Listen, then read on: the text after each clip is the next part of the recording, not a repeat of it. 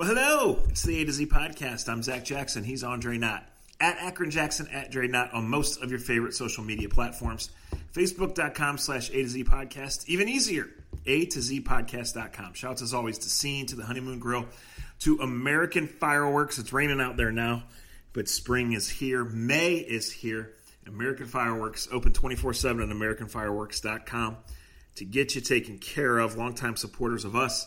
If you're a longtime supporter of us, thank you. If you're new here, welcome. Uh, just be advised. What took you so long, punk? Where y'all been? we get excited. We venture into mature slash immature subjects. We say four letter words. So if that's not for you, if you're in a work environment or if there's kids around, put on your earbuds or come back to A to Z at another time. Andre, how are you, buddy? Really good. I can't complain. The NFL draft is coming gone here in Northeast Ohio. Um, it's good to know all these people still have their Bernie Kosar jerseys that were able to venture out to Cleveland. Um, and really, maybe, and I can't believe I'm getting ready to say this, but maybe the end of the uh, pandemic scene in many eyes happened Thursday night, and all from Northeast Ohio on the shores of Lake Erie. Um, I got to tell you that that first night of the draft, we didn't have a baseball game, and to sit at home and have the draft on. It was, you know, there was some feeling. And look, I know everybody feels different about stuff, and that's your prerogative. And don't tweet me about it because I don't care. Um, it was crazy in one way to see that many people all together. It was scary at first, but it was cool at first to see that we still can do that type of stuff. And it was, and it was kind of cool that it happened in Northeast Ohio. Yeah. So, w- with the exception of, uh, you know, a pre-draft, just getting a look at things, maybe you know, in the days ahead. I didn't go to the actual draft because my my job doesn't change, and I will just say this: what we've said, and the two or three times this is brought up, and then I felt it again. You know, watching the shots in, in that hour, two hours you were talking about, and following on Twitter uh, before it started Thursday. Like, had it been the full show, I wouldn't have missed it. Right. right? Like, just feeling it, seeing it, and seeing the jerseys and the people. Um, you know, the NFL did what it had to do. Um, I understand, you know, they're saying, well, we can't have practices and, and we can't have guys gathered in the same way. We're going to in the same draft room. Even right. they work together every day, but we can bring fifty thousand together. Um, you know, they did the little VIP sections with the fans and all of that. Um, you know, I, like I said, I, I, don't know. It's not for me to say, you know, whether it's back or, or whatever. Um, it is.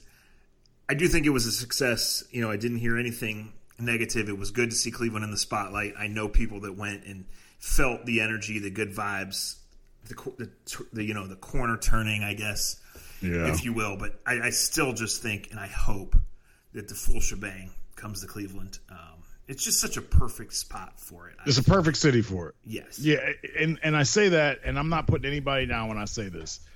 It had it, it did nothing for me. Like I, I was just on the phone with Josh Cribbs and I were just talking about it and I was like, I, you know, I'm, I like big events. I like the draft, but I didn't see anything. Like, when I saw pictures and everything else, I was like, yeah, that's cool. But it did, wasn't anything that made me go, man, I got to get down there. And I, you know, like I just, it wasn't. I don't know if I go to a big time event, I want to see a game played. I could, you know, like I'd rather watch the draft how I watched the draft. Um, but then in saying that, I'm a parent. I got kids. And if my kids were a little bit older and they wanted to go down there and be around certain parts of it, I could see that. Um, not the type of event to me. It's just like the you know when you had like the baseball or basketball All Star game, um, and it's the days before the game, all the festivities, which is cool. And like I said, as a parent, um, you know, it's cool to be able to show them the helmets and show them all, you know, take them by the helmets and all the stuff like that. But for me, just to sit around for four or five hours and watch names be called, mm, not something that you know that, that blows me away personally.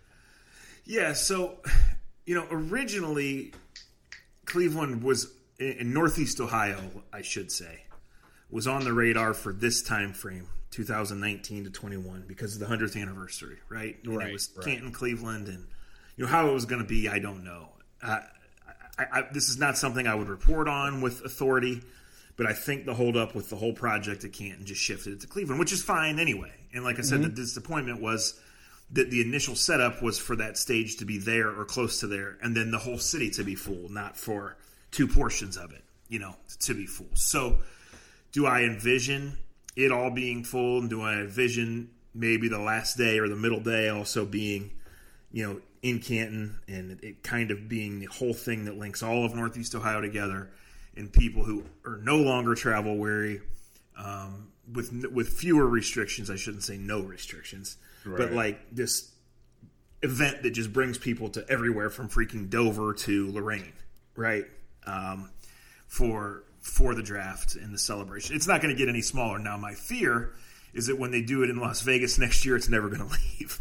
yeah, but I think that you know I was going to ask you that, and it's it's the unanswerable question. I'm great at those, um, but you know, will this become a rotating thing? And if it becomes a rotating thing as the Super Bowl, you know, how quickly can Cleveland get it back is what I'm curious of because the Canton part of this is absolutely uh, a part of it. Like you're right, and I, and I think I forgot about that. Canton was supposed to be a big part of this, and they lost out because of the pandemic, and, and it took so long to get things built down there. Yeah, I think, um, you know, what was I just going to say? I think that ideally, you know, you would involve as much as you can, but I think it's become such a big event, Dre, that it's going to be like the Super Bowl and that it's scheduled six to seven years in advance. So maybe I'm wrong, but I'm, right. I'm thinking Cleveland's next turn is not going to be for a long time. And, and that's fine because it's become the scale of event that you do the long term planning and it becomes so big that, you know, you need that time, right? And then it becomes special because you only get, I, I just think when it's in Vegas and people can go there and they do it right, like it's going to be hard for it to be anywhere else. Yeah, I get it. I, I get that completely. But you know, I, I, say yes, you're right, but at the same time, I kick back to you and say, "Bull." Nobody has Canton, Ohio, and has the NFL Hall of Fame. And you're right. The second, if they would have came Friday from the NFL Hall of Fame, um, you know, with like a band playing in Cleveland or whatever, there was a way that if you can incorporate being in Canton and Stark County as well. Um, there's no other city, and yeah, it's not Las Vegas, yeah, it's not Tennessee, but there's no other city, and there's no other state city in America could touch the history that you could have having some Hall of Famers you know, actually pick some picks uh, from the Hall of Fame. You're telling me that wouldn't have been a hit? Um, there's a way to con- combine Stark County and Cuyahoga County and making it great, but it may be 20 years from now by the time they do it again. yeah, I don't think it'll be that far, but I, I, mean, I definitely don't think we're seeing the draft come back in three, two or three years. You know, I right. think it's four to eight because um, lots of places want to do it. You know, and and Green Bay has said, "Hey, we are very much involved be- in being."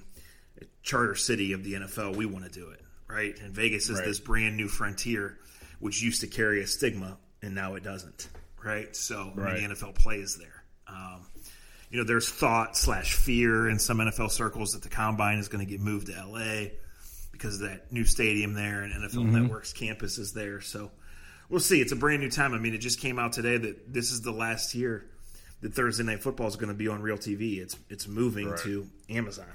Um, only. And you know, for for a lot of people, for most people, certainly more than a year two years ago, that's no. But this marks the whole turn of the new generation, right? The NFL having three official gambling partners marks right. the whole turn of a new generation. Now, hosting a, a draft and, and the way you want to do it, and you want it to be a big party, you still need a city, you still need a setting, you still need, you know, the full support of that city's government and the people there. I just think when you look at how many NFL cities are drivable to Cleveland, right? You know um, that that the Hall of Fame is 50 miles straight south. That is such a football crazed environment. And, and I know it was cold and rainy for the first night, and you're always going to take that risk. But the thing is, this is this is like the coming out party. Like you get to late April in Cleveland, and people are ready to bust out, even when it's not been a pandemic 13 months, right? True. So it's like almost the perfect storm of if it is 70 and sunny or even 60 and sunny on the last day of the draft, you might set every record that there ever was for draft attendance. No, no doubt, no doubt. We've already done that. We've already gone backwards in how we wanted to do this podcast, but that's okay. That's part yeah. of who we are. Well, look, um, um, the the the thing of the weekend is that the Browns are clearly going to win like 10 of the next 12 Super Bowls. So, well, and that's part, yeah, and I want to get to that. That's part of the problem. And I was going to go right to Jason Lloyd's article, like, because I've heard what Jason Lloyd, and I didn't even read the articles, but I've heard, like, I just see the, the, um, the title of his is of, of what he wrote. I'm instantly like shaking my head, like this is the problem. And I'm not saying Jason is the problem. Um, but before we even get to this, I want to go to something else and we'll bounce back to the draft because I know everybody came to hear what we have to say about the draft. But here is an issue I have. You don't have to answer yet. I know you didn't write it. I can talk to I talked to Jason enough that I can pick my bone with him, or we can even put him on this podcast and do it. But the title of his article from I believe today, yeah, from seven hours ago. No excuses for Joe Woods and Browns defense after NFL draft. I find that to be highly entertaining. We haven't seen any of these dudes line up and put a uniform on at all. We don't know who can like.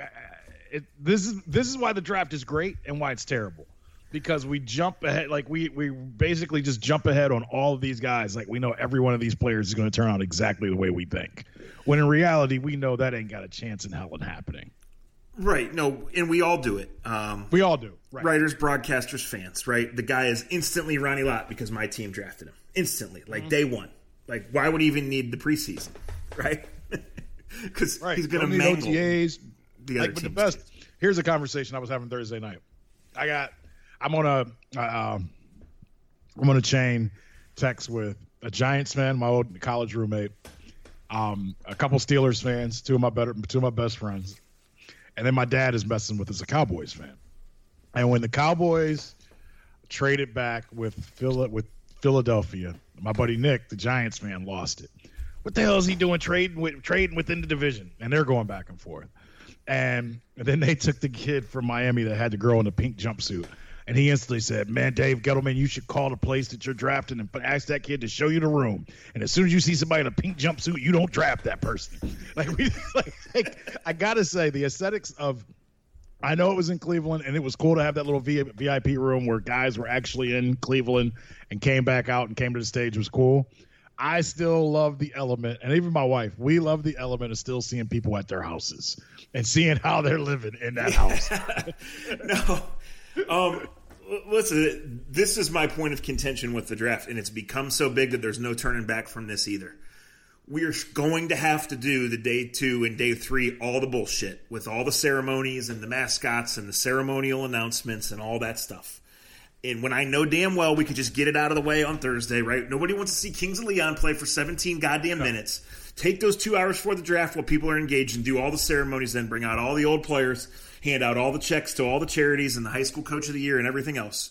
But there's no turning back from it, Dre, because the NFL has to, you know, puff its chest out. What we want as viewers is people's living rooms right? Yep. Guys that have been drafted, guys that are about to get drafted, guys that are dressed outrageously, guys that got drafted two hours ago. Show us that. NFL, it will be a hundred fucking times better TV than a mascot and a soldier making a fifth round pick announcement.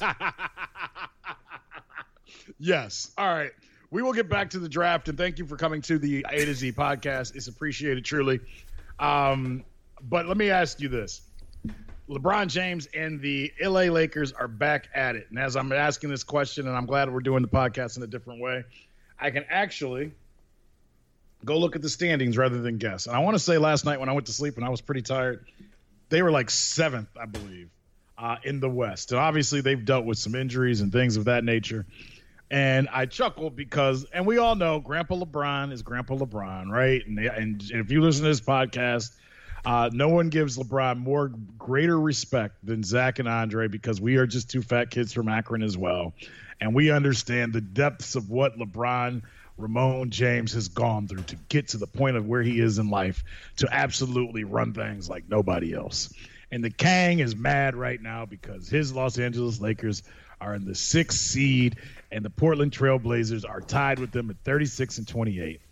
And if you've listened to this podcast, we've talked about the ills and the, well, really the pros and the cons of the play in tournament that Adam Silver's trying to incorporate. Is it fair, Zachary Jackson, that the L, that the the the NBA champion Los Angeles Lakers could possibly, as they're riding a three game losing streak, I believe six games are left, they could possibly have to play in the play in game. Is that fair? And are you surprised that it took Le- LeBron Ramon James this long to bitch about it? And would he be bitching about it if there was a chance his ass had had to play in it? Well, um, isn't LeBron prominently involved in the Players Association? Yeah, I think so. Um, isn't the play-in tournament collectively bargained? I believe so. Yep. So there's two whiny assholes from Akron on this podcast, and he makes three. Uh, His audience is a little bit bigger. Yeah. His platform's a little bit bigger. Um, you know, he's done more good deeds in the last three months than we've done in our 86 years on this earth combined. that's fine. Um, you know, he he understands. Dre, I like I said, I was long asleep, and I wouldn't watch the NBA at this time of year anyway, regardless of what's happening, right? Um, I told you a couple of weeks ago that I didn't that I loved the concept of the play-in tournament, but I didn't. I thought four teams was too much, right? Mm-hmm. And when you get down to the tenth team, it's no different. However, one thing I overlooked in saying that was the drama involved with trying to avoid it, and I think that's a part of. You know why? Why would people be watching? Like, if you're a Knicks fan, you're watching the NBA right now because you've been waiting. It's just, it's For like sure. the Browns. You've been waiting for this, right? You wouldn't miss a fucking play. Um, you know, if you are a team that legitimately is on the rise, like the Washington Wizards, right? Hasn't been there, and you're playing every night. Your team's fun, and you're fighting for your playoff lives, and you don't care if you get killed if you get there. You just want to make sure you get there, and, and you know you might never see these two cats, Beal and Westbrook, together. But like otherwise, like this is the drama. This is what they want. It has to be interesting. It has to mean something. Right. That is the number one gripe with the NBA. It's not competitive for seven months. The season's too long. There's so, so few teams that can realistically win it that there's just little reason when Christmas passes and the trade deadline passes to get excited until the games count. Well, here we have this. I mean, I understand he doesn't want to play, and he, he thinks that they've earned that and that they're only in this spot because those guys missed this time. But they collectively bargained this, and they collectively and they signed up for this season, which was too much too soon, right? So, Mm-hmm. Right. who They are you didn't wanna mad lose at, that money. Ron? Who, wanna who are that you mad at? Right. No, because you know what it's like. This is just like us sitting around uh, at a at a local bar, and you know, and we put a stupid rule in our fantasy fantasy draft, but you know, the Swenson boys, the Galley boys, think ain't no way in the hell that's gonna happen to us, right? Yeah. and, you you vote on like a ruling, and you're like, sure, you can have two kickers, you know, like something stupid like that. And then all of a sudden, you look three months later, and the two kickers are going to kill you, and you're bitching about it. You can't. That's it's too late. that- you're. I can't. I didn't know where you were going, but you're so spot on. You're so spot on.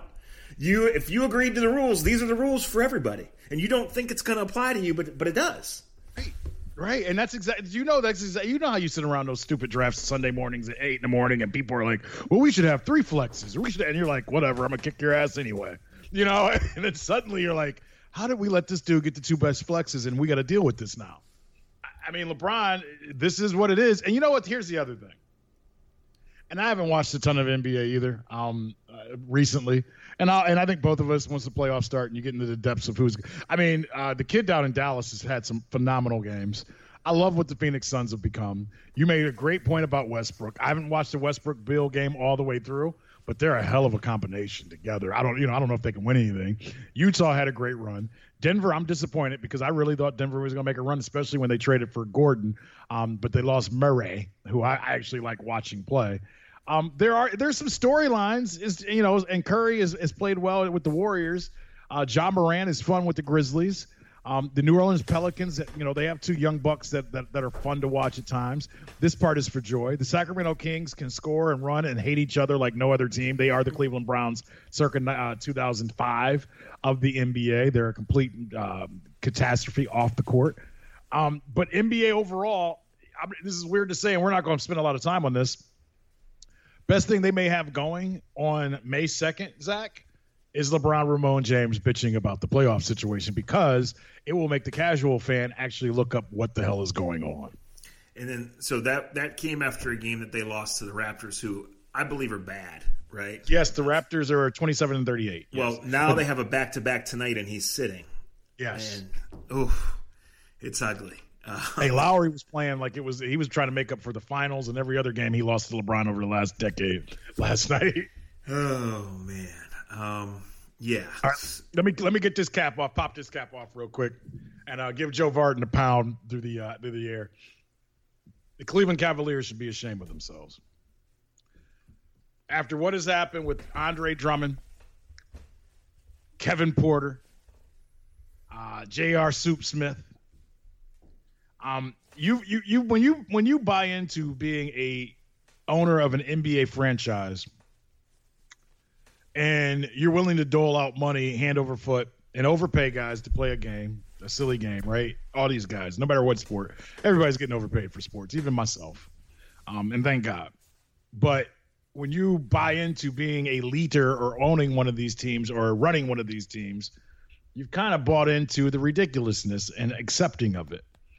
And I love anybody that wants to beat upon them chest their chest as a leader of an organization and say, um, you know, hey, the Cavs, heck, when they traded, this goes, hey, this this this cuts deep on me.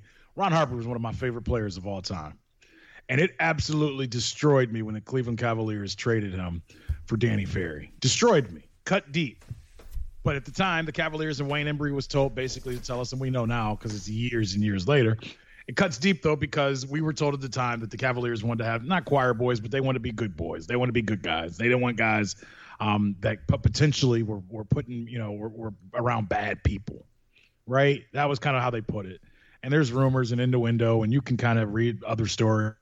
One of the story, the story the Cavs have let out, you know, the people from that era have let out is that Ron Harper supposedly was hanging out with drug dealers and people like that. There's others that he was messing with certain people's daughters. Who knows? It happens. It's the NBA. It's fantastic. All Can I get D all the above?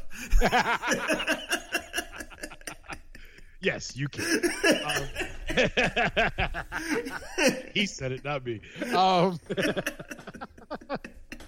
I don't have anything personal against Kevin Love, Zach. I don't. Um, I have my own stories that I could tell about him that'll have A, B, C, and D later on in 20 years if I'm doing this podcast or you're doing this podcast. That I could tell other stories, but it's not my place to tell right now. I'll tell the stories that we see. Um, you can't try to hold yourself. And look, the Cavs are a bad organization right now because they're losing. Like when you're a losing franchise, that's you, you that's just it is what it is. And I'm not de, you know deflating them. They gave us a, they gave us a uh, they gave us one of the biggest uh, parades of all time, according to uh, Lima. Um, and, it, and, it, was a phenomenal run that they had. And and Dan Gilbert sold his soul and gave every dime that he had uh, that he took because he was giving you killer mortgages so we could have a parade. And I appreciate that. But to sit here and to, to spit in our face and say that it's rain and say that you know that Kevin Love is a great leader and all this other malarkey that they're throwing out there is bullshit. What he did last week was complete disrespect to the team, to the league, and to every standard that they want to stand by. And if you have a problem with Kevin Porter getting mad because you moved his locker and acting like a 20 year old immature little kid that he is, and that you knew that he was when you spent millions of dollars to get him on your team and you run him out of town for basically nothing, how can you stand for letting Kevin Love go back out in the court the next night? And then the next night when he goes out in the court, he doesn't take a shot in 22 seconds, 22 minutes you have given a bad contract to a guy that doesn't want to be here anymore. And I don't blame him for not wanting to be here. But you cannot condone what he's doing and think that you're helping your young guys grow. That's not leadership. It's a and and that's the Cavs right now in 2021. They're a rudderless ship just bouncing off and down and hoping they catch something with two little guards that are getting better but when but if Kevin Love is is a cornerstone of uh, and reflection of positivity and leadership, you ain't going nowhere far. If anything, you're gonna have a pulled muscle and miss 20 games first. It's embarrassing that they've run the guys that they've run out of here and they allow that guy to go back on the court the next night. And then he doesn't even take a shot. You ain't Kobe. And Kobe took a lot of heat for doing that. But it's Cleveland and we had the draft, nobody even noticed it. That's your biggest problem, Cleveland. Cavaliers. Nobody even noticed that he pulled that bullshit. Yeah, to have no punishment, um, pretty ridiculous. And look, um, I hate talking about other guys' money, right? Even when it's the athletes and even when it's published. But Kevin Love has stolen money from the Cavaliers, Dre. He has. Butch Davis stole money from the Cleveland Browns. Mike Holmgren stole money from the Cleveland Browns, and Kevin Love has stolen money from the Cleveland Cavaliers. Yes. A lot of that is not his fault. You'd sign that contract too.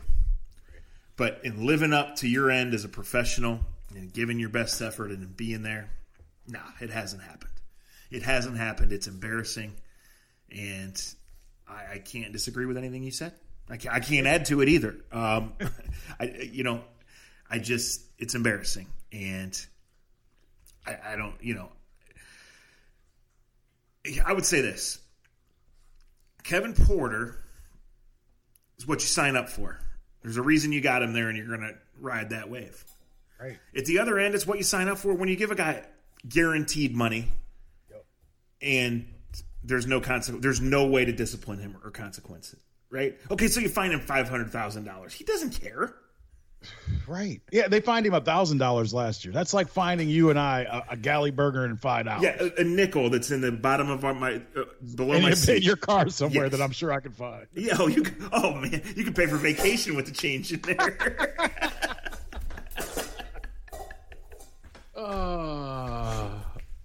oh, I mean, it's just embarrassing. And like the Cavs are barely a blip in in the in the local media's. I mean, the draft is going on. Nobody's paying attention. Nobody cares. Just, there's one person that cares, but he puts you to sleep on the radio Monday through Friday. You can figure out what time he's on. Um, Kevin, but I got to laugh at my own jokes. I feel like Zach Jackson. I feel good. Indians had a Indians had a good weekend actually, and then we'll get back to the draft. I know you didn't pay any attention to it. No, Baseball. I just I, I just didn't. Um, you know, just yeah, baseball's going through a funny thing right now. Well, it's not funny actually. Um, guys are getting smoked. I don't know if you saw the hit that uh, uh, kid in Philadelphia took in the face. There's a lot of pitchers. We there's a lot of pitchers that I'm noticing that are up in the big leagues right now that throw really hard and have no idea where the ball is going, and it's a little bit scary to be completely honest. And we are at the age. This is weird to say because I didn't even think I was going to bring up baseball, but I want to ask you this in the best way I can. And I know there's a lot of listeners that will probably have an answer to this and tweet me and tell me. But um, you've kind of made it clear what your thoughts and feelings are on baseball. You love the game. You love listening to Hammy on a boat with a with a drink in your hand more. Um, because of the storytelling and because Hammy's Hammy, and he, and I mean that's a beautiful thing that the Indians have with their broadcasting is that um, and I'm saying it's not as one of them, but just saying this, I know that if I wasn't on them, I, you know, I can listen to Hammy pretty much talk about anything, and I do most days. And the things I hear him talk about, I could never talk about on this podcast or in front of any mic because we would all lose our jobs. Um, but baseball is going through, and I don't have the numbers in front of me, and I don't got to nerd it up. But strikeouts are at an all-time high. The amount of hits are the same. Um, I love the game, so I'm not here belittling the game, Zach. But I'm curious from someone that like you that you're just a sports fan, right? Um, you got a cousin that's played, but you love baseball. You've been around baseball a lot. Most people don't know that. You got one of your best friends is a coach. His dad's a legendary coach in good old Manchester. Um, he taught me some cuss words at a young age that I still don't. I'm not allowed to say in front of people. Um, where are you with just like a, like like if you were randomly at a sports bar in Charlotte, would you be able to watch a nine inning baseball game? No, no, um, not a regular season game. No. Um, you know, do I follow the Indians? Do I care? Yes. Do I? Well, the day after the draft is the wrong time to ask me if I have I an idea of what's going on in the league as a whole because I don't. Um, two weeks from now, might I? Sure, because there's nothing else going on in sports, right? Um, do this. From, do this. Compare a game from like 1999 to today. Like what? Just in general, is there anything? Well, that, okay. Well, I would say this. I can't wait to go to a game, but it's not really for baseball reasons, right? And if I have to wear a mask the whole time, I'm probably staying home nobody's. I mean, nobody's wearing masks. Okay, and I get that. I, I, I guess that. I mean, some are, but, but what know. I'm saying is like every single summer, we whether it's my friends and we take the kids or whatever, like we go to Pittsburgh for a game, and the, and the Pirates have been bad for a long time, but beautiful it's a quick trip over there. You know, you go in, the stadium's beautiful. You're at the ball game, right? You're sitting outside, you're having a beer, you're BSing. You intently watch two innings you semi intently watch some other innings. If we take the kids, we stay. If not, we're out in the sixth inning. Right? I said like the casinos next door went put ten dollars on Josh Bell to hit a home run. Josh Bell hit a home run. You know, the panini That's sandwich cost more than the ticket on Josh Bell and the ticket to get in. A great day was had by all. Right. Right. Uh, of the last five times I've gone to Indians games, I haven't made it in the stadium. All but, but all but one of those was intentionally. Right. So, you know, I, I, I, I love to follow it. I love to listen to it. And if they're playing and I'm driving, I'm, I'm listening. But yeah, I, I'm not investing like real commitment or real care of any kind. Right? Yeah. No, I know. And I, I get it. I guess we're just at that age because the game is, um, it's still a great game. But I think it bores a lot of people. I don't think that it just doesn't have the action of, of football. It doesn't have the action of basketball. And I think some of the rules and just some of the way the game is the way the game is played is not exciting. There, I said it. it's, it's just, and it should be. It should be exciting, but we've turned into a game of home runs, strikeouts, or walks.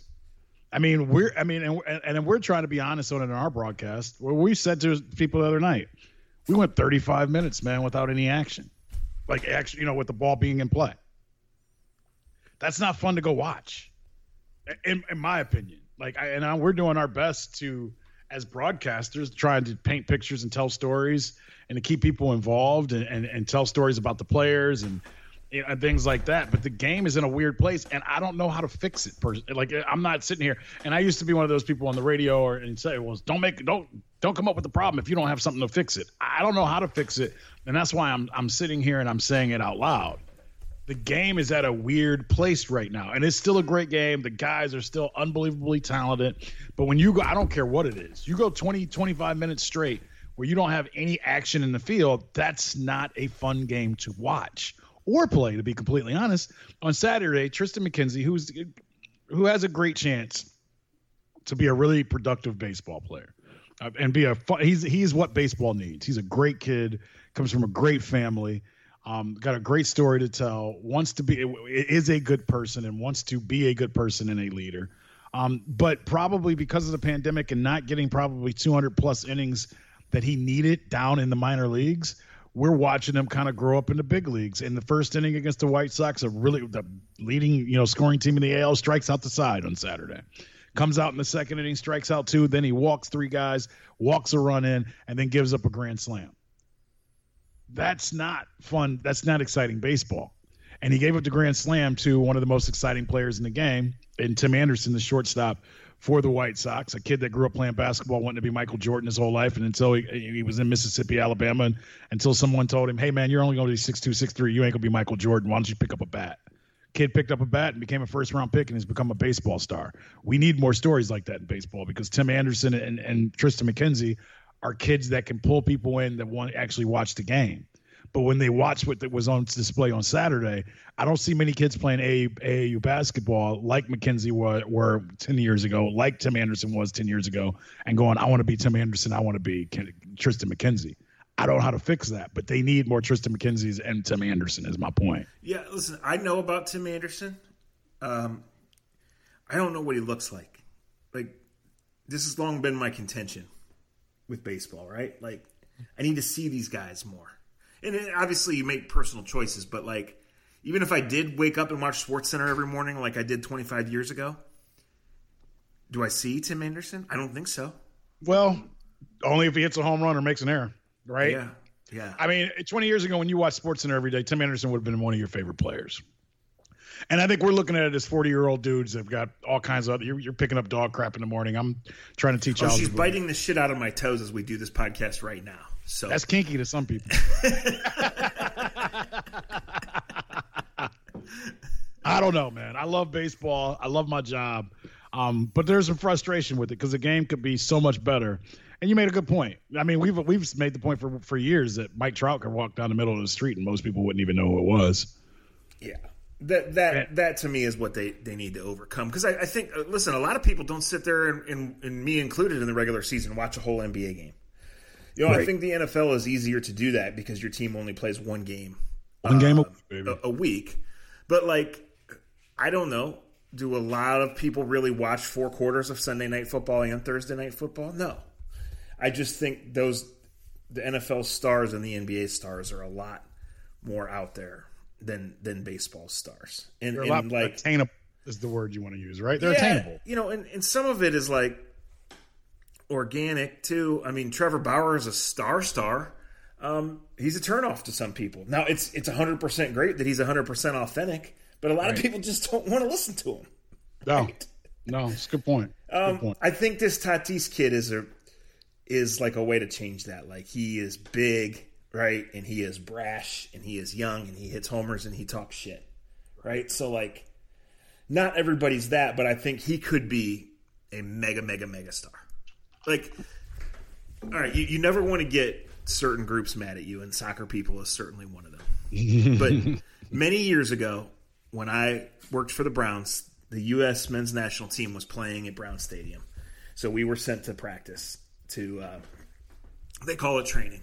We were right. sent to practice to uh, to do a website video to try to sell tickets for this game, right? And listen, I I, I love big time soccer. I don't love the sport, but I love big time soccer. Dating back to being a kid, watching the World Cup in the summer, because there's nothing. The World Cup is one of those things that jumps off the TV to you as a big event, right? Um, and you know, and then every year or every four years, you would hear, "Oh, soccer's about to take off in the U.S." and that dates back now exactly 27 years, and it's only done so a little bit, right? But my point is, Dre, when I was there that day, to watch them go through the drills and watch like how hard that thing was screaming and some of the things they were able to do with oh. their it, it was unreal. But then to interview the dudes and they all came over and they were all five foot eight. I just said this. Like they can do things and, and they're like the twentieth best team in the world. But they can do things that we can't. But us as people that sit at home and view through our laptops and our phones, like if the guy doesn't look like LeBron, we think we can do that. Right. Right? Like we we do. And you know, like I know a lot of good like I don't know, Deacon tells me all the time that you you and Jose Ramirez are twins. I don't know how big he is, but like he's not 5'10, right? No. Yeah, and I mean that doesn't have anything but you know what I'm trying to say is no, like I do. But it's funny. It's funny. Bigger, faster, that. stronger sells because you're selling the mythology of these guys yes. specifically to little kids. Yeah, that's, what, the, that's the word I was looking for. Yeah, no, that's a good way of putting it. Um, it's funny you say that though. Everything you said about Tatis is Tim Anderson too. You know, mm-hmm. plays in Chicago. Like I said, six two, six three. He is a star. A legit. Well, you know, it's funny you said this, and then we can get into the draft. I didn't even know. I didn't even plan on talking about this, but I'm glad we did. Uh, this baseball minute was brought to you by nobody at some point in time. um, it's funny you say that because, and this is I'll lead and I'll end with this. And Deke, here's my middle finger. I'll be calling you soon. I need you for something else. After yesterday's game, Jose Ramirez, who is in the last four years, three of those last four years, he's been top three in the MVP voting. And if you were top three in MVP voting in the voting in the NFL or NBA, you will be considered a legitimate, bona fide, super duper star. Am I right? Correct. Yesterday, someone asked Tito after the game, after Jose hit another big home run at an appropriate time, about him, and Tito finally just said it. He said he's one of the best players in baseball. I'm just glad the rest of the world outside of Cleveland is seeing it. He's a superstar. He's one of the best players. He goes, he, he's one of the smartest. He prepares himself. He's got talent, and he knows how to use it. And he's and he, he's a superstar. And he goes, and I'm glad people outside of Cleveland are just figuring it out. Think about that. That a guy that was number two in the MVP, MVP voting last year uh, was third twice, two years previous to that that his manager, who's been around forever, who's a Hall of Fame manager, had to say that in Chicago yesterday because finally, for four days in a row, people in Chicago and around Cleveland are going, "Man, how's this Ramirez kid do this?" And finally, his manager had to say he's one of the because he's one of the best. And you're right, he's a five eight pudgy uh, little, little Dominican guy that walks around like George Jefferson, who I call George Jefferson at times. Cue the music. Moving on up, moving on up to the east side, and I'm working on getting a pool table uh, in his in his in his uh, living room. Um, so I think that says it all. That when you got Terry Francona I have to say, I'm glad the rest of the baseball's figuring out that he's a superstar. And it's not like it's Jose Ramirez in his 2015. It's 2021. Yeah. Dude's been doing it for six years. Yeah, look, look, we could go on for this too. You know, I think part of it is baseball does just fine. Baseball's still big in a lot of the big cities, right? And it baseball's audience is fine you know, is there maybe some resentment from that audience? Is there worry from the TV people who control all the money that it's, you know, been passed and isn't going to change in future generations by the other two sports? Maybe, you know. I mean, hockey is clearly four, right in the in the in the realm, and it's still huge in Canada. It still sells to a point, right? Like it still sells out arenas in in different cities in the U.S. You know, um, you, you, you don't have to. Everything's not about being the biggest, best, highest rated, right? Like you could still do fine. I think, right? I think the pandemic, we were worried if some baseball teams were going to exist, but they all do, right? Yeah, you're right. Like, You're right. I, I think that's fine and, and it's healthy. Um, you know, the the parity, the the lack of parity, the con- the competitiveness, I think you know is an issue, and then keeping people engaged when the team in their area, their city, their neighborhood sucks um, for very long, or just you know can't compete with the Dodgers or whomever. Um, th- those are issues, but Yeah. the show goes on. Show right? definitely goes on. You're right, and and we can and we can end on that. Hey, Indians start a big four game series tonight in Kansas City. Um, should be fun. Kansas City's in first place. Uh, the Indians are I don't want to say three and a half behind them. Uh, I thought it was a big weekend, winning two out of three versus the White Sox. And look, Indians are going to be around 500. They got three and a half starting pitchers right now, and that ain't that's part of the, de- the deal. Um, let's go back to the draft, and let's go back particularly to what the Cleveland Browns did.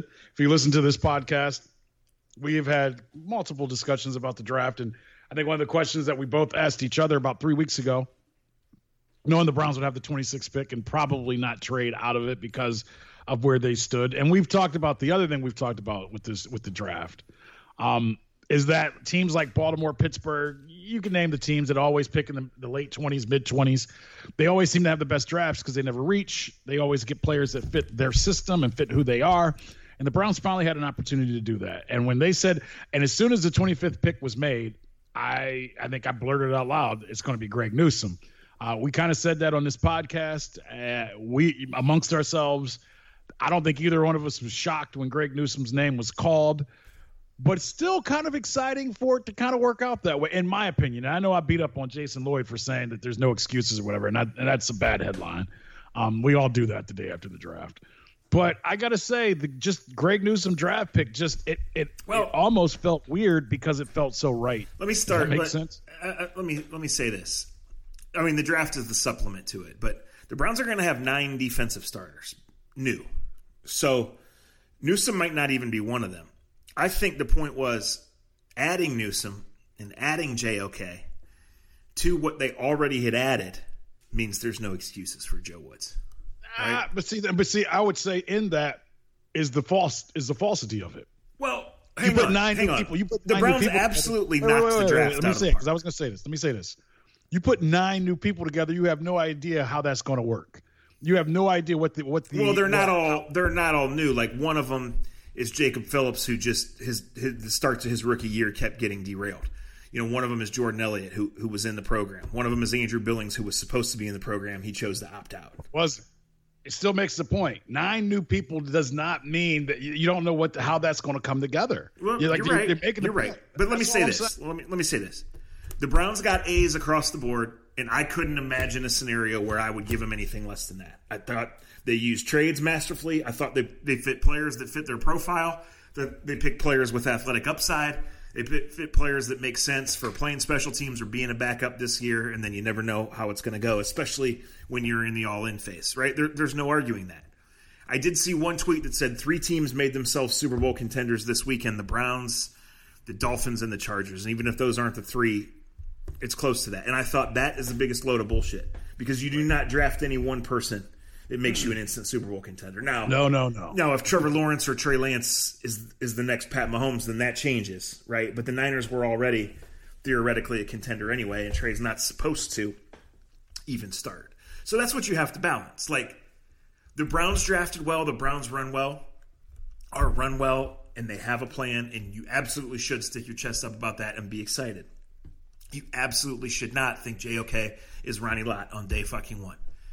Greg Newsome, you should absolutely be rooting him for not to not have to start day one because he will get the ball thrown at him every single time the exact same way that Greedy Williams did two years ago. Yes. Because that's what you do to a rookie Yes. corner, even if he's the greatest who ever lived.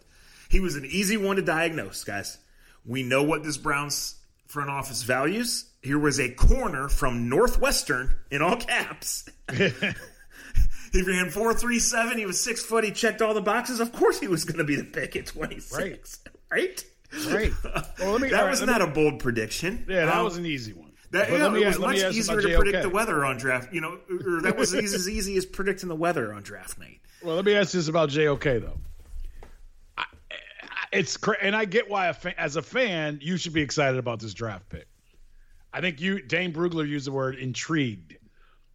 I, mean, I used to buy all those magazines. I used to, to get uh, Dane Brugler's stuff. I, I still look at Dane's. I love Dane. And on one hand, and I text you as soon as it happened, and I and I, and I was like, why the hell did he drop this far? Because every every expert, quote unquote, told me this kid was a top 15 talent, and I remember watching him. He was all over the place. Um, you can tech. I mean, what is he? I guess is the question. Well, he's a weak side linebacker, and you know how much base 215? defense do you play? I don't know, but he's one of your two linebackers in your nickel. Okay. Yeah, So he, you, you, but oh, think, and and this isn't a bad thing. So I want to say that first. Could you imagine 15 years ago drafting in the second round a nickel dime linebacker, the 52nd pick in the draft? um, probably not, but that's that's how That's the the games game. come. Right. Right. And with the quarterback, you got to play twice a year in this league. And with Kansas City, and look, Yes. the thing I'll say is I felt like Andrew Berry and crew drafted knowing that they're no longer trying to be better than the Bengals. If you really want to be a, a perennial playoff team, you have to think about the Kansas City Chiefs and the Baltimore Ravens. Right. That's what these draft picks said to me. Speed, speed, speed. We got to keep up with the speed teams. No, that that's right. And, and how you have to play defense uh, is totally different against those two teams. But listen, that that's why you keep adding to your defense, Dre. When you pick a left guard, he's a left guard. When you pick a running back, he's a running back. I mean, Kareem Hunt can do some other things, but he's a running back, right? Like in today's game, you pick these guys and you say they can do this, this, and this. Like he JOK played some slot corner at Notre Dame. If you really believe he's going to do that in the NFL, then you're fucking stupid, and I can't talk to you to start with. But can he line up at safety? Can Yes. he be a safety in personnel packages? Can he do certain things? One one day, shadow Lamar Jackson in a package. Another day, just guard a tight end all day long. Yes. So that's why you want him, right?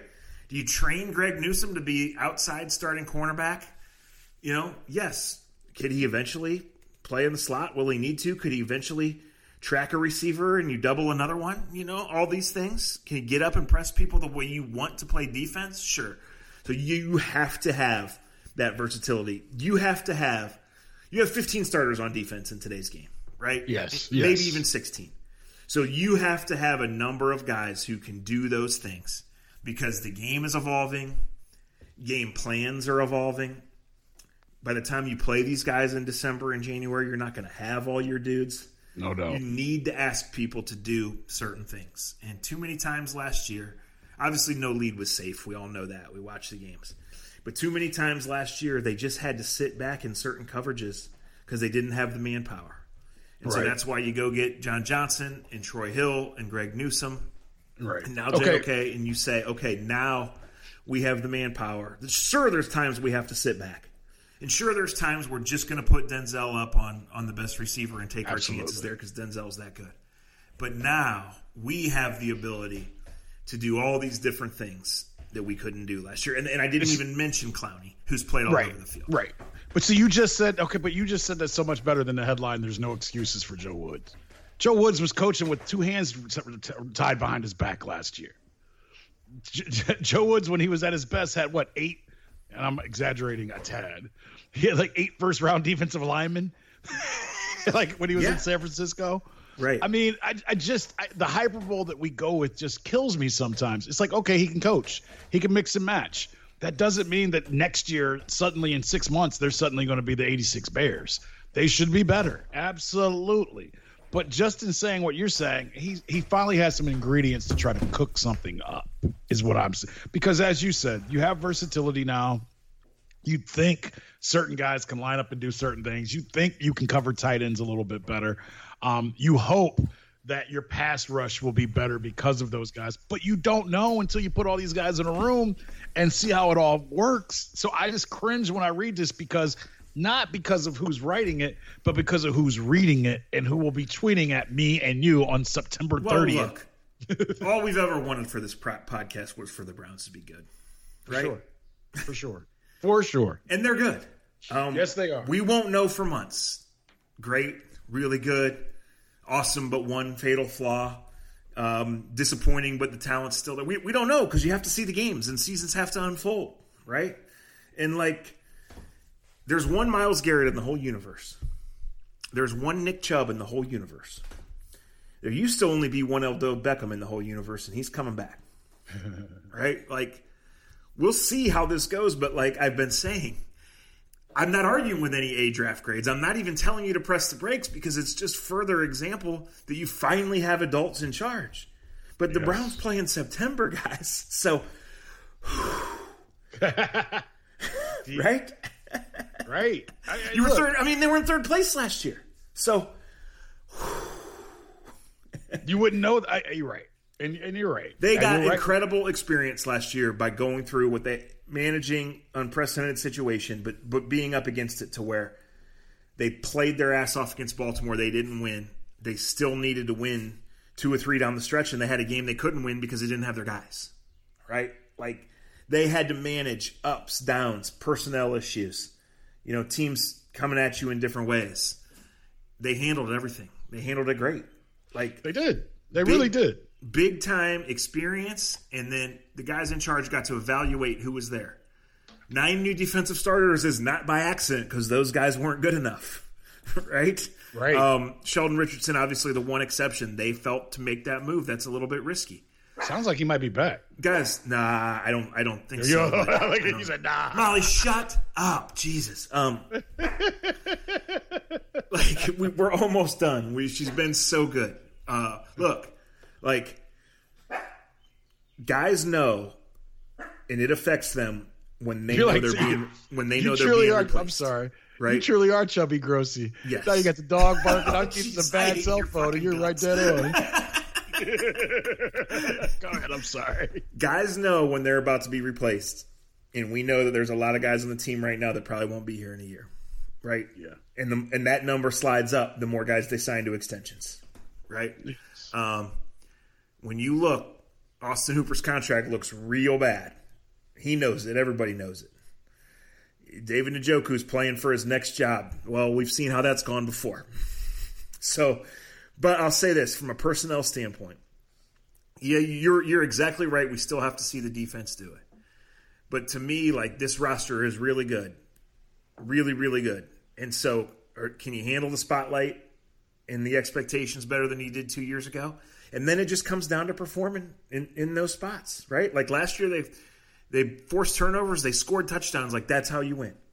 You know, they got big game experience. So in those in those big moments, do you get seven instead of three? Do you catch the interception instead of dropping it? Do you make the field goal? Do you not jump off sides on fourth and one? All of those things. They were the worst fourth down defense in the league. They still yeah. won 11 games. Yeah. If they're middle of the pack in fourth down defense, they might win 13 games. You know? I don't know. Like, we'll see. We'll see how it goes. But you have to really, really, really, really like what Andrew Berry has done and you have Chad to say, better not run for 22 yards this time. say for defense, they're much more equipped to get off the field and protect those big leads than they were last year. Absolutely. All right. Um, my favorite pick for the Browns, maybe Anthony Schwartz. You and I had a long debate about taking a receiver, and I kept saying I just want one speed receiver, just one guy that, and he may not even be a receiver. He may be more of a gadget, and it's a third round pick. Um, the I, the people I was around when they drafted him, they looked at me like I was crazy because I called it. I go, "This is when you take a speed receiver." Um, it's some people say he runs a four two. Um, I know one. I know the color analyst on the radio feed has always told me for over 20 years that he hates any time. No, I shouldn't say it. He's not big on Auburn players, but that's nor here nor there. that's that goes for his whole career. Um, I think getting a guy like that, it, it's a wild card. Um, there's no there's no number you can put upon it. There's no pressure on this kid. Um, it's a little bit like the the druggie that your boy wanted a couple years ago that can't stay in the league and keeps getting thrown out.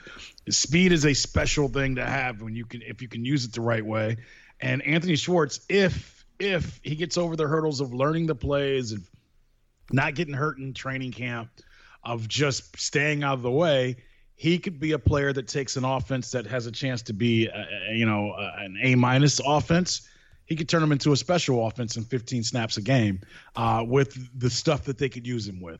Um, look, we don't run block like no one. And I say we. I'm just saying in the game. You don't run block like you used to run block by putting in a 245 pound middle uh, fullback and lining up and, and you tighten up the splits with the offensive lineman and banging away at the at, through the A gap. Now you do it with the speed, you know, with the speed motion. Take the safety, take the linebacker, take the nickel linebacker, make him go on the outside shoulder of, of a guard or a tackle, and then you try to surprise him up the middle. Well, if you don't have a speed guy that when he goes in motion that other teams respect, then you don't have you can't get that gap anymore. Um, with the player you brought up hey, the tight ends should love having Anthony Schwartz too, because all that he does is suddenly make those two safeties or the extra safety stay five more yards off the ball, further back off the ball, and gives you a chance to let Odell do what he does, Jarvis do what he does, and if you don't respect it, he goes over the top and makes the quarterback run around, slide, and take pictures that are fake. Um, that to me, you need that element in this game. You need to be able to score from anywhere on the field. I mentioned Kansas City already. I mentioned hey, Buffalo has that has that ability as well, even though their offense can be a little weird at times and barely have a running game. So mine was uh, Schwartz. I know the James Hudson uh, selection surprised some people, but I loved getting depth at the offensive line. That's how good teams uh, su- su- survive.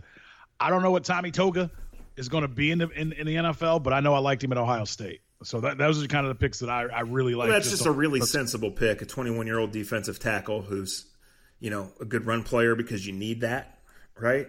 And um, you see what he develops into. I mean, I like his motor. Like yeah. just at Ohio State, he had a good motor though too. You know what I mean? Sure. Listen, I mean the problem with Schwartz right now is I don't know that he can get to the game day active roster. Right. Um, but that's okay for me right now. Yeah, yeah. No, listen. The, ideally, if he gets three touches a game, and that kind of speed can change the game. And you're right; it's all about making the safeties and linebackers say when this guy's on the field, like we, ha- it should open things up. And and we know Stefanski's really good as a play designer. It should be even better in the second year when guys know each other and there are more options. I mean, Donovan Peoples Jones is the fourth receiver on this team right now, Trey. Like he's right. really good. Right. and should be even better in his second year, knowing what the hell's going on, right? Like, yeah, it's a loaded team. It is a flat out loaded team. And winning the division is absolutely a realistic expectation. Winning the division, I'll continue to say, is absolutely a necessity because you're you know you can win one road playoff game in January. You can't realistically win multiple. You know, no. um, getting that home game would would burn the city to the ground in the middle of an ice storm in January, that would be mm-hmm. fine too, right? Um, like, let's see what happens. But the Browns are darn near as good as anybody. And, you know, look across the league. The story of the league is ageless Tom Brady goes and they win it and they bring back all 22 of their starters. The next story of the league, and stories don't win, is the Browns from 20 years of shit to this. So, can they beat Patrick Mahomes and the Chiefs? right now, no. But they don't have to play them today on, on May 3rd. They're going to play them once in the regular season, and that's a big deal, win or lose, right? And then they'll know exactly what it looks like because they also play the Ravens twice. Like, they're run by smart people. Their best players are still young. They're addressing, they're, they're making obvious moves in the offseason. And everybody, every 32 teams love their draft today.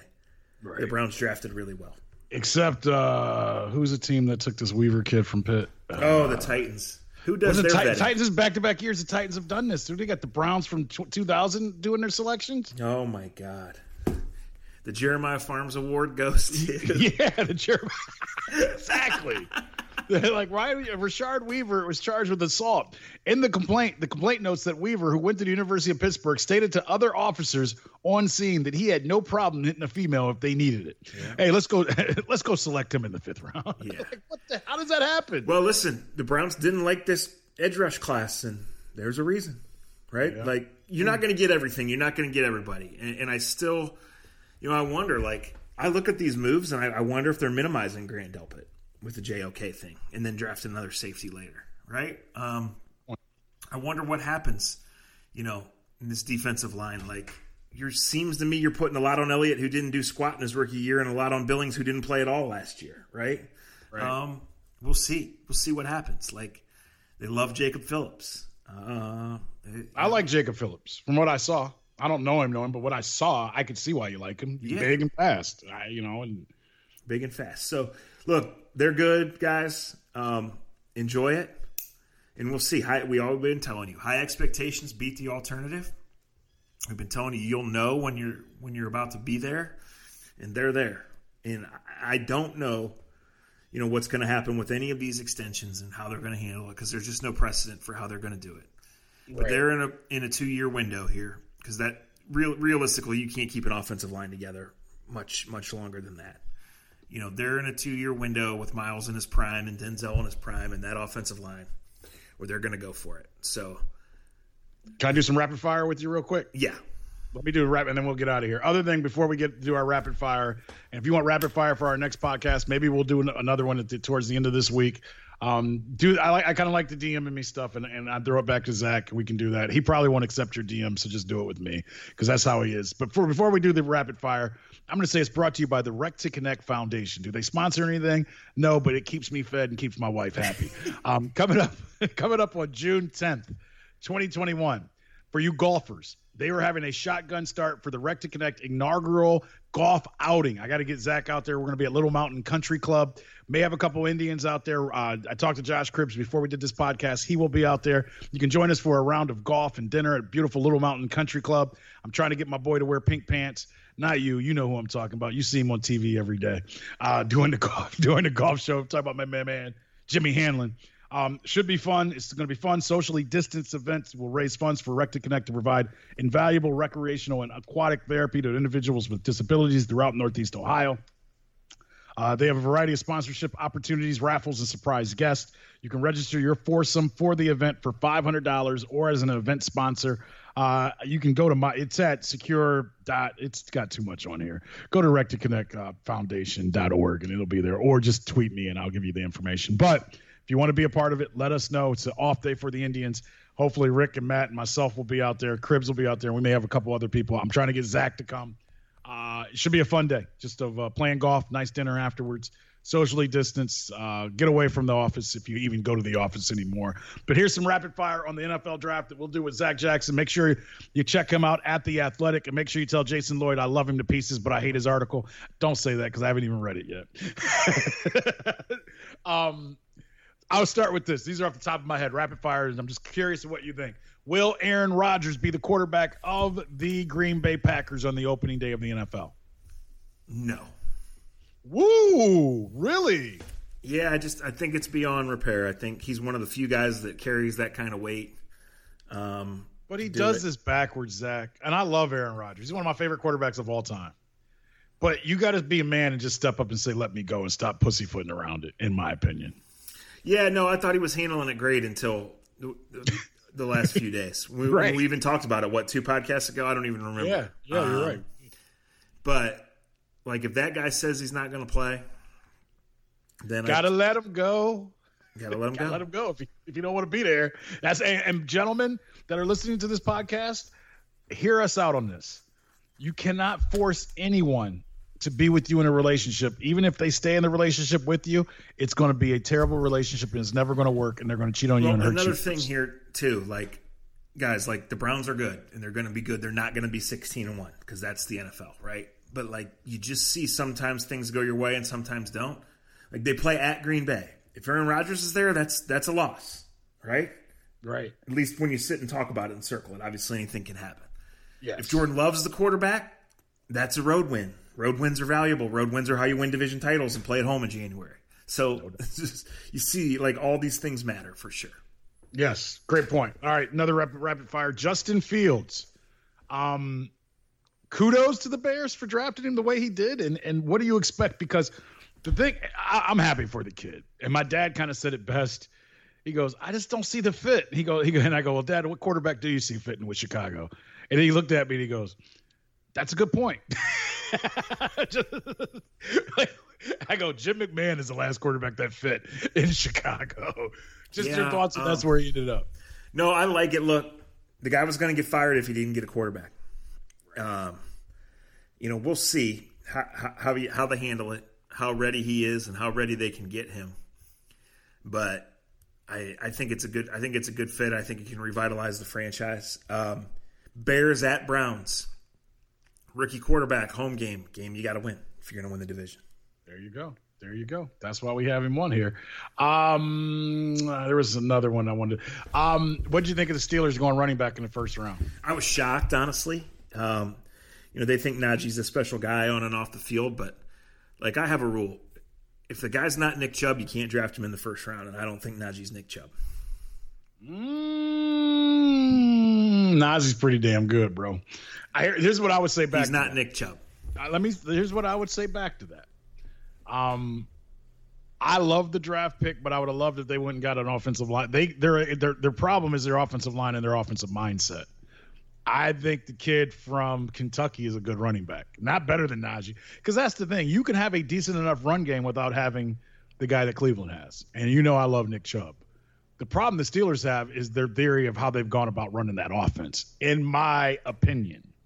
Um, but I get what you're saying, and but and I still think I think running backs, and I know people don't agree. Running the, the right running back can go in the first round.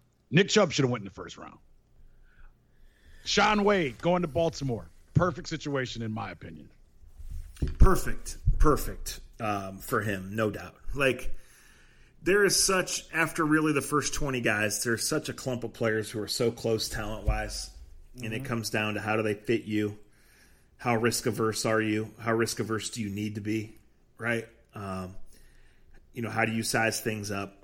And the Ravens to take a big fast DB like that who could play multiple spots, put him in the room where there's there's veterans and you know one of the best defensive coordinators in the league. Like I think Shaun Wade now has a has a chance to have an NFL career, and we know the talent is there for him to have a plus NFL career. So I, yeah, I think for him it couldn't have worked out any better.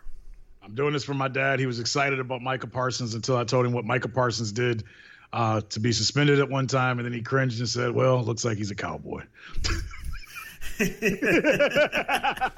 yeah, I'm just gonna nod and go with your dad on that one. Yes. I start reading what happened to my dad. I was like, "You need me to keep going?" He was like, "Nah, I get the point." For sure. I mean, he has the look, though. yeah. Um, yeah, for sure. I, I, the Cowboys yeah. are interesting to me, Dre, because that they're loaded on offense still. You know, they, they missed their left tackle last year, and then the defense was a disaster beyond repair. So, you know, can that that offense like get back to clicking and just with a little bit of good blocking, and then you play a little bit of decent defense, and you're there, you win the division. Like anybody can win that division, right? right. Um, or, or, or they're just big rotten cultural issues there. And despite having all these good players, they're they're not going to win. I, I don't know that answer. That's a great question. And the winner of the draft, more than anybody else, Zach Wilson's mom. Again, no comment.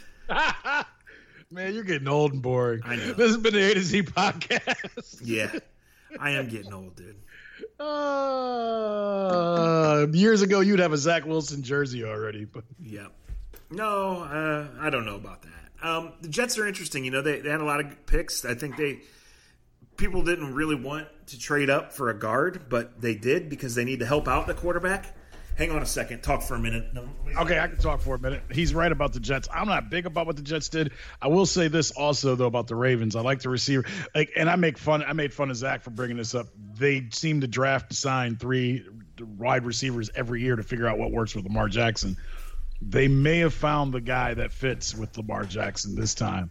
Uh, but we'll see. I, I, think that's you know that's up in the air. Yeah, you know, well. I totally get what you're saying and, and what he is physically. I just I was surprised by that pick. Um, I know. To me, I just I thought that was a little early for him, and I thought the Ravens would wait on wide receiver. So, but we'll you're that. Listen, but we've said this with the Browns though too. When you're that far along, is you know what I mean? Like when you're building, you can't take that risk but they're already built, right? Yeah, uh, I guess what I'm saying is the Ravens are a really good organization, and they obviously draft really well. But their their track record of drafting receivers is the exact opposite of the Steelers' right. track record of drafting no receivers. No doubt. So I have more than a little skepticism. All right, uh, things going mad here. I got to go. Um, All right. Shouts to scene. to Honeymoon Grill, to American Fireworks, always open at AmericanFireworks.com. Thanks for you guys for listening. It is early in the week. Maybe we'll get another one in. We appreciate it. As Dre said, you got topics, you got questions, fire them to us.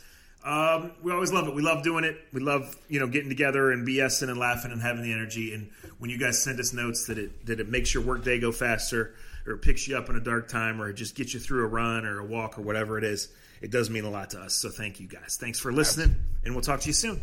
Konnichiwa to Zach Jackson's youth. Peace. I hate your fucking guts.